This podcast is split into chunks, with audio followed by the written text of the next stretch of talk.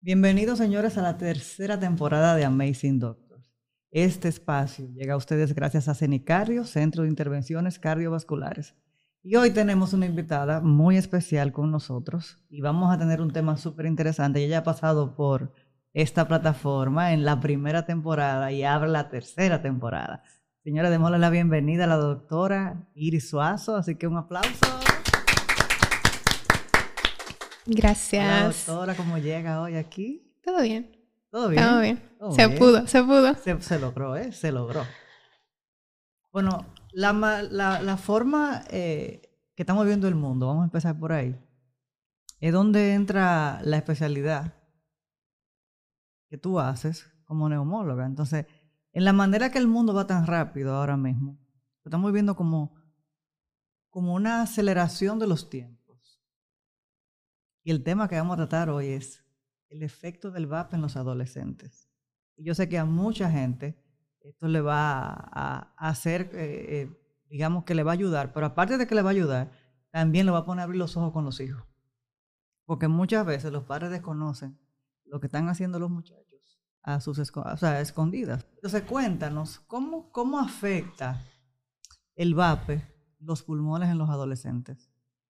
Primero, eh, comenzar diciendo que los dispositivos electrónicos, o VAPE, que es lo que más se conoce, o JUCA, o cigarette, es más que un dispositivo a sí mismo que calienta un líquido que muchas veces puede tener nicotina, saborizante y otros productos inorgánicos que llegan a ser tóxicos, que no se ven directamente eh, los efectos de una vez, pero que con el tiempo van haciendo su daño.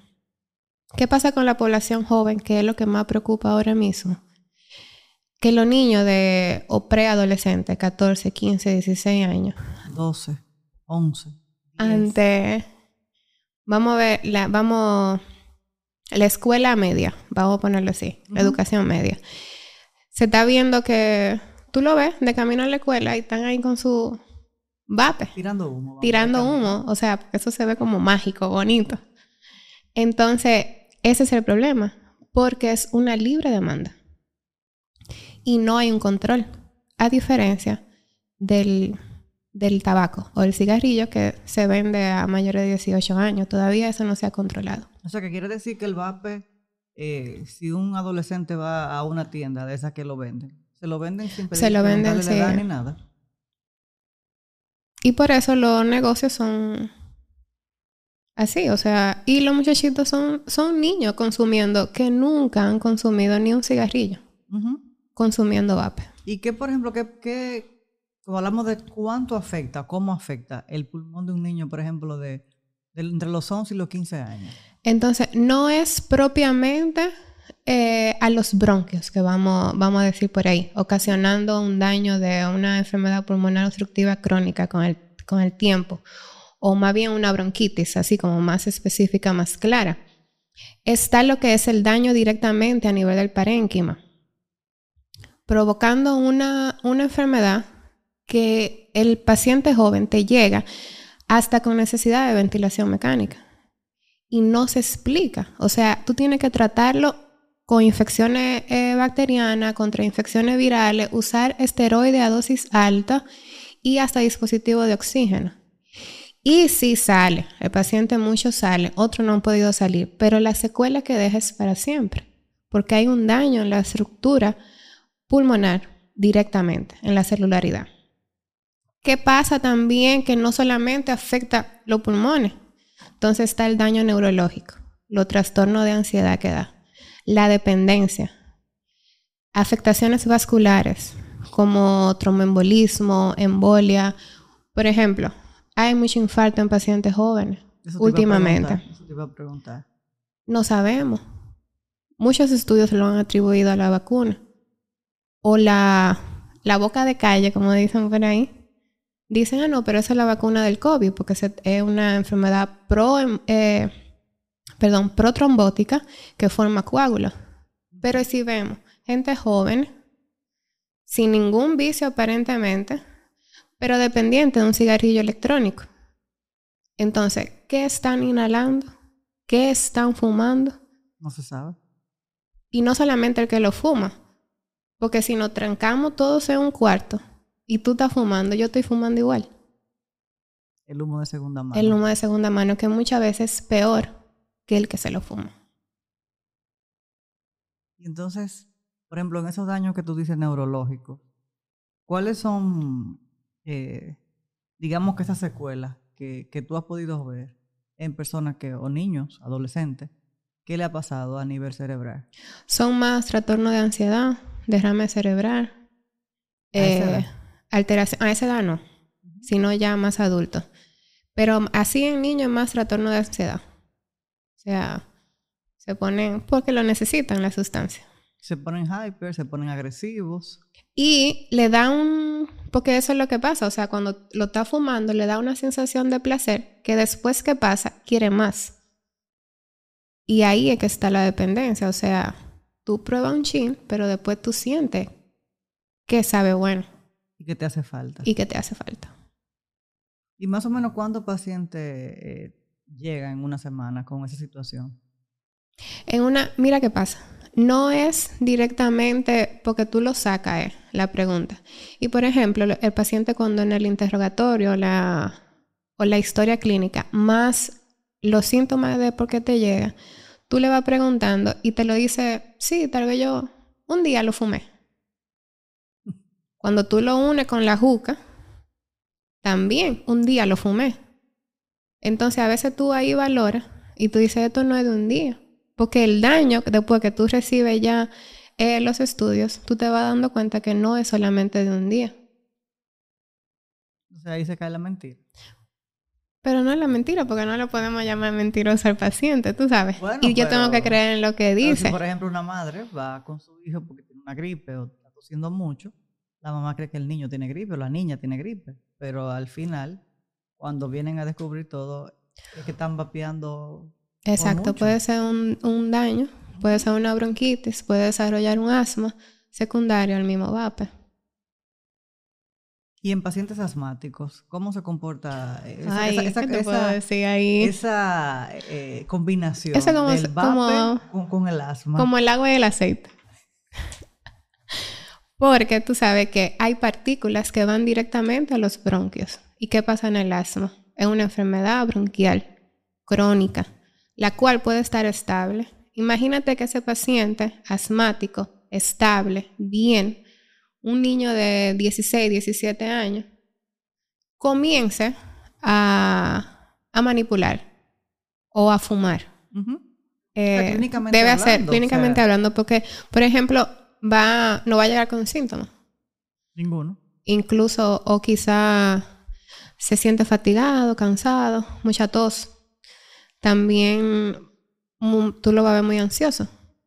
Tú dices, concho, pero esto no es normal. Y ahí entra la luz. Vamos al médico, pero todavía no lo sabemos qué pasa. En el interrogatorio, cuando hay niños menores, uno siempre se, se, apoya de los papás y hace que siempre el papá sea partícipe, siempre respetando el derecho del paciente. Ya cuando tú vas más que lo va a examinar y eso, Ahí tú tratas de, hablar, de que el paciente te lo diga, de que el niño te tome confianza y tienes que preguntarle, o sea, tú has fumado, has consumido droga, tú sabes que existe. O, te vas a tomar directo ya cuando tú sabes, te dice cuándo te fumas. ¿O qué es lo que tú fumas? ¿O cuál tú usas? Y ahí te dice. Entonces ahí te lo suelta. Y tú dices, ok, entonces también la sintomatología viene secundario a qué? Tú descartas muchísimas causas. Por ejemplo, en este caso nos vamos a ir por la infecciosa, por si es algo alérgico y todo está bien. Tú tienes que preguntarte qué está pasando. Entonces el papá se pone con alarma. ¿Qué hay? Entonces ahí ya sí es un manejo integral. No solamente sería parte del neumólogo, porque yo voy a luchar para que deje y abandone ese hábito hacer conciencia de toda la enfermedad y repercusiones que va a tener a lo largo de los años, porque el daño no se va a ver de una vez. Ya, por ejemplo, yo siempre le digo, cuando tú vengas a tener 35 años, quizá la edad que yo tengo, tú puedes estar dependiente de oxígeno. Wow. Y eso es mucho decir. Ahora, Y por eso los daños se han visto más temprano. Ya sabemos que el COVID vino y revolucionó. Hizo su secuela y hay muchos pacientes jóvenes con secuela secundaria al COVID. Entonces nos preguntamos, ¿qué le dejamos al, al, al VAPI o al VAPE? O a los dispositivos electrónicos. Al a la juca. O a la juca. Que todos nuestros adolescentes están expuestos solamente por probar o por verse bonito o estar más en el grupo. Quizás ser aceptado. O creerse grande. Creerse grande y delante de los amigos y sus amigas, yo soy la que más sé, yo soy la que... Y mira, yo lo hago. Yo lo hago, yo soy la grande del, del grupo, yo soy el grande, yo soy que sé, conozco. Y por ejemplo, son dispositivos de todos los tamaños, de todos los colores, todos los diseños que a veces ni se ven. Y tú lo ves así, suavecito. Y muchas veces ni te molesta alrededor. Y por ejemplo, cuando dice que tiene un 3%, ¿un 3% de qué? ¿De nicotina? Muchos lo venden como que no son eh, directamente eh, con nicotina, pero tienen su por ciento de nicotina, tienen su por ciento de sustancias eh, orgánicas, tienen el por ciento de sustancia cancerígena. ¿Qué pasa? No tiene el alto nivel de todas esas sustancias que tiene el cigarrillo de por sí, pero no quita que provoque un daño. Incluso estudios lo han recomendado como para que el paciente deje de fumar y no han tenido ningún resultado. No han tenido éxito. Porque no se ha comprobado de que el paciente, que puede lograr que el paciente deje de fumar, sino al contrario. Yo conozco personas que fumaban cigarrillos de cajetilla y ahora fuman electrónico. Y puede fumar su cigarrillo también de vez en cuando. Entonces no es que va a quitar una cosa ni, ni lo otro. Cuando se habla de que, por ejemplo, yo te decía, tiene un 3%, según yo he escuchado, o sea, que un 3% no es verdad que, es un 3, es un 30. Entonces, cuando tú decías ahorita, eso no solamente es nicotina. O saborizante. O saborizante, o sea, tiene otras cosas. Ahorita yo hablando con, con, los muchachos, cuando le estaba haciendo preguntas sobre el tema, eh, uno de ellos me decía que lo dejaba en el vehículo. Y cuando salía de trabajar, eh, tenía una ansiedad por tomarlo, pero entonces salía caliente, creo que el líquido, como lo que le llevaba a la garganta. Imagínate ese líquido caliente de la temperatura que gana el vehículo más lo que lo pone el dispositivo. Y esa sustancia que no sabemos lo que le echan directamente al líquido, porque tú puedes ir a comprar un saborizante. ¿Y qué más tiene? O cuando tú estás en los grupos que se lo pasan. ¿Qué más tiene? ¿Por qué esa dependencia o por qué esa necesidad de no dejarlo y querer fumarlo? Entonces ahí nos preguntamos, ¿qué diantre le están echando? ¿Por qué todo eso trastorno neurológico? ¿Por qué esa ansiedad? ¿Por qué ese querer más? ¿O no puedo dejar de fumarlo? Y tú lo ves. Están hyper y ansioso.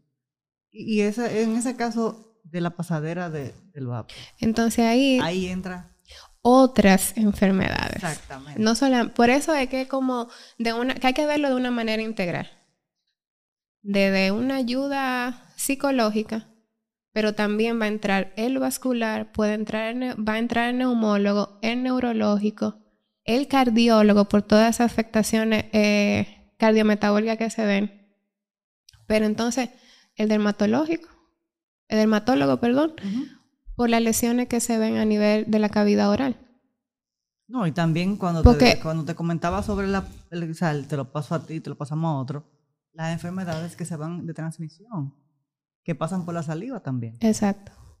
O sea, por el contacto, pero yo veo que en los grupos... Entonces es de todo que se ve y tú te preguntas, tú dices, Dios mío. Entonces eso es, el mundo va muy rápido o nosotros estamos atrás o no estamos a la vanguardia, o esto era lo que esperábamos cuando se hablaba de que las enfermedades, por ejemplo, en mi área, de que las enfermedades eh, pulmonares, pleuropulmonares se iban, a ver, se iban a ver en edad más temprana. Entonces es lo que estamos viendo. Cuando te llegan jóvenes, que tú dices, Dios mío, esta afectación pulmonar solamente es una bacteria o un virus. O por ejemplo, que muere, murió de un infarto no sabemos qué es. Entonces son cosas, son preguntas que todavía siguen en el aire. Son preguntas que se le quedan a- se le culpan a la vacuna, al COVID, que Un chivo expiatorio. pero son cosas que estamos viendo y que estamos pasando. Pero lamentablemente el daño que hace el fumar cualquier dispositivo, tanto de eh, electrónico como de nicotina, en este caso cigarrillo y tabaco, es totalmente irreversible y a largo plazo. Y es verdad eso que dicen que el tabaco no hace daño. El tabaco como es natural y lo, lo procesan. y te No, lo todo ponen hace bonito. daño. Te lo ponen bonito. Sí, te lo ponen bonito. Entonces, Pero hay una cualquier tendencia de que, humo de que el tabaco no hace inhalado, cualquier humo inhalado hace daño, da su afectación. Bueno, habla aquí una asmática. Y de que pueden estar haciendo lo que sea con humo. Yo llego a un sitio y lo primero que me hago es que me comienza a picar la nariz. Ese me- sin olerlo, me pica la nariz. Y tú me ves a mí que yo comienzo con unas antenas a buscar dónde están fumando, pido la cuenta. Pero ahí hay una condición. Ujú. ¿Sabes? Ya tú lo tú eres la alerta. A veces yo le digo a los pacientes son termómetros. Sí. Porque tú puedes decir, ok, hoy va a llover, porque comienza con un síntoma.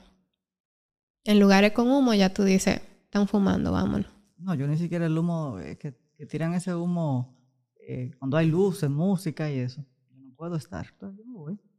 Entonces, me he tenido que convertir en vieja antes de tiempo. Porque donde quiera que uno va, están fumando el vape. Pero yo Entonces estamos atrasados nosotros. Sí, sí, pero tengo que cuidarme. Yo Claro. me quiero más. No, eso sí. No, yo me quiero más.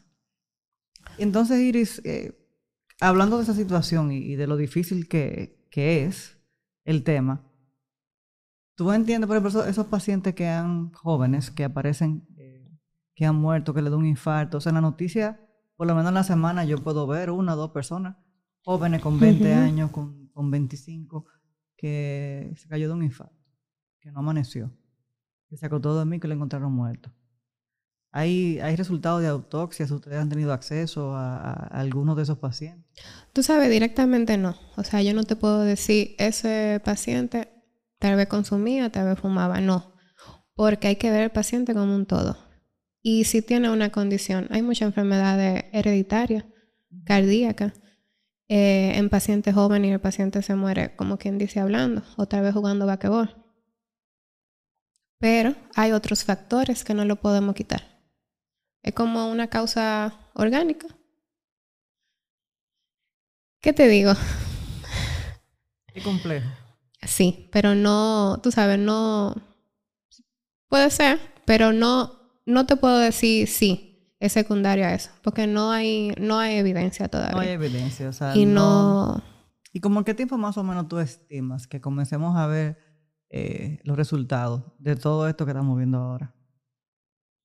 bueno, el VAPE tiene como más de 10 años, tiene décadas, y ahora que estamos conociendo el daño que está haciendo.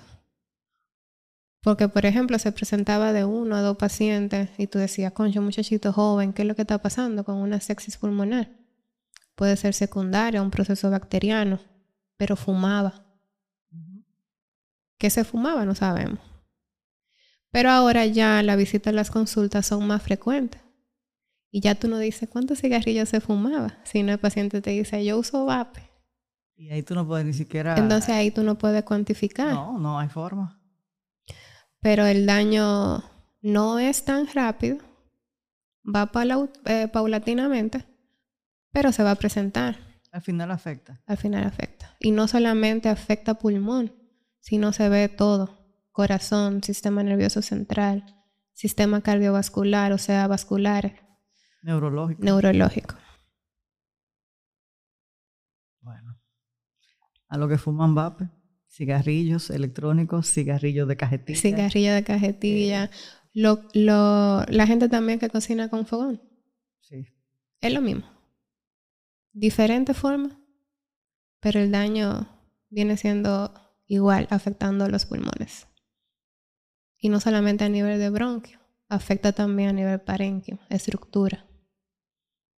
Entonces ahí es que, digamos que, contestando mi pregunta, que en 10 años, de lo que estamos viendo ahora, lo vamos a ver eh, a la cuánta potencia lo podemos multiplicar, lo que se está viendo ahora. Vamos a duplicarlo para ponerlo así más bonito. Duplicado. Pero imagínate que Estados Unidos, para el- en el 2018, el CDC publicó que cerca de 30 millones de adolescentes fumaban en las escuelas de educación superior y media. Entonces, eso fue en el 2018, cuatro años después que estamos viendo.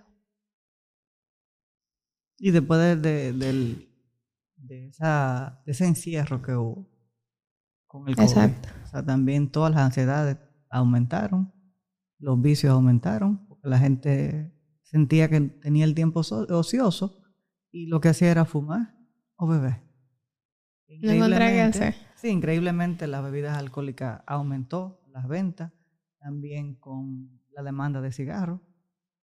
O sea, se triplicó ese mercado eh, solamente en la pandemia.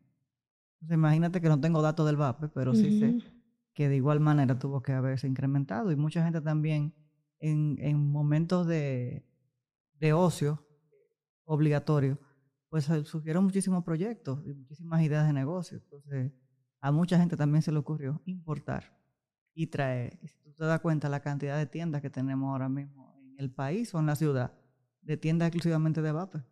Exacto. O sea que es como tú decías, es muy difícil controlarlo y poder eh, decir que no se lo vendan a, a menores de edad. Porque eso no tiene control. Y tú te das cuenta, o sea, cuando uno sale a las escuelas en la mañana tempranito, tú ves a los muchachitos. Entonces, dando una payola aquí, esa, esa frasecita de Marlboro, eh, fumar es perjudicial para la salud, no es mentira. ¿Y qué es lo que queremos prevenir con esto? De que los pacientes jóvenes, lo que tienen esa sensación de descubrir, de encajar, no es necesario con un vape o un dispositivo que esté emitiendo humo, eso no te hace más grande, no te hace más importante, no te va a hacer parte de un grupo, al contrario. Te va a perjudicar tus pulmones, te va a perjudicar tu cerebro, te va a perjudicar tu corazón y tus sistemas vasculares. Y tú eres un paciente joven. Entonces, vamos a controlar, vamos a conocer, vamos a investigar y a evitar el fumar. Cualquier dispositivo, cualquier cigarrillo, tabaco y hasta la exposición a la misma biomasa que la, el carbón o el humo de la leña. Entonces, es más prevención de enfermedades, en este caso respiratoria, pero viéndolo siempre de una forma integral. Y no solamente, por ejemplo, porque hasta la libido te cambia, da impotencia. Entonces, eso como al hombre le importa, entonces vamos a cogerlo por ahí. Y asustarle un chin por ahí, no más asustarlo, sino coger un chin más de conciencia. Hagan conciencia sobre los efectos que tiene. Y por parte de nosotros es más educación y prevención. Porque yo te puedo orientar y decir, pero el día que tú estás ahí fumando, yo no estoy. Y es una decisión propia. Y es una decisión propia. Es como yo le digo a los pacientes. Hacemos un compromiso, tú y la doctora. En este caso yo yo te puedo poner mejor tratamiento, pero parte de tu tratamiento es abandonar el humo, la inhalación de humo. Si no lo llevas, tú vas a decir que la doctora no me sanó, que la doctora no funcionó.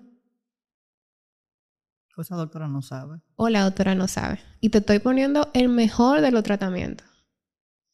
Entonces, un compromiso de ambas partes. Por parte del médico es educación, prevención concientización del daño que hace. Bueno, si usted no lo cogió por ahí, a los que vapean y a las que vapean, señores, esto es un tema muy serio y un tema que, que preocupa, y yo lo digo porque yo tengo un grupo de jóvenes que trabajan conmigo, y yo te puedo decir que de 10, 8 fuman, o 7 fuman. Entonces, a mí, para mí también es alarmante. O sea, poder ver y, lo mismo, o sea, la gente cuando pasa en la calle, que tú lo ves, están vapeando. O tú tienes un semáforo y sale el humazo como si fuera una chimenea. Como si ajá. Y, y tú dices, pero espérate, esto está en todos los lugares y por eso quisimos abrir esta temporada contigo. O sea, hablando sobre, si la tercera, hablando sobre un tema que yo sé que a mucha gente le va a llegar y que se va a identificar con. Sí, es un tema amplio que todavía queda mucho por descubrir, que todavía queda mucho por nosotros mismos también aprender. Pero en la medida de lo posible, lo importante es que el mensaje llegue y saber que hace daño. Señores, señores, estamos súper emocionadas eh, aquí porque estamos estrenando el estudio y queremos presentarles en esta tercera temporada el Cacate Estudio, que está a disposición de todos que quieran grabar su Se calman los nervios, los nervios se calman. Sí. Gracias, señores, por haberse quedado hasta el final. Así que ustedes saben, deben suscribirse, darle a la campanita y darnos like. Y muchísimas gracias a Iris por tenerla aquí, estrenando el estudio de Cacata Estudio. Señores, tenemos contento. Eh, estrenamos la tercera temporada con bombo, con fuegos artificiales. Vamos a hacer de todo. Y presentándole a todos los que quieran hacer sus podcasts, que pueden comunicarse con Cacata para rentar el Cacata Estudio. Y recuerden que este episodio llega a ustedes gracias a CENICARDIO, Centro de Intervenciones Cardiovasculares. Doctora Iris Suazo, gracias por decir sí y por venir a traernos una entrega tan interesante como eso del VAP. Señores, compartan esto con todo lo que ustedes quieran, porque esto se pasó de bueno. Gracias. Hasta la próxima.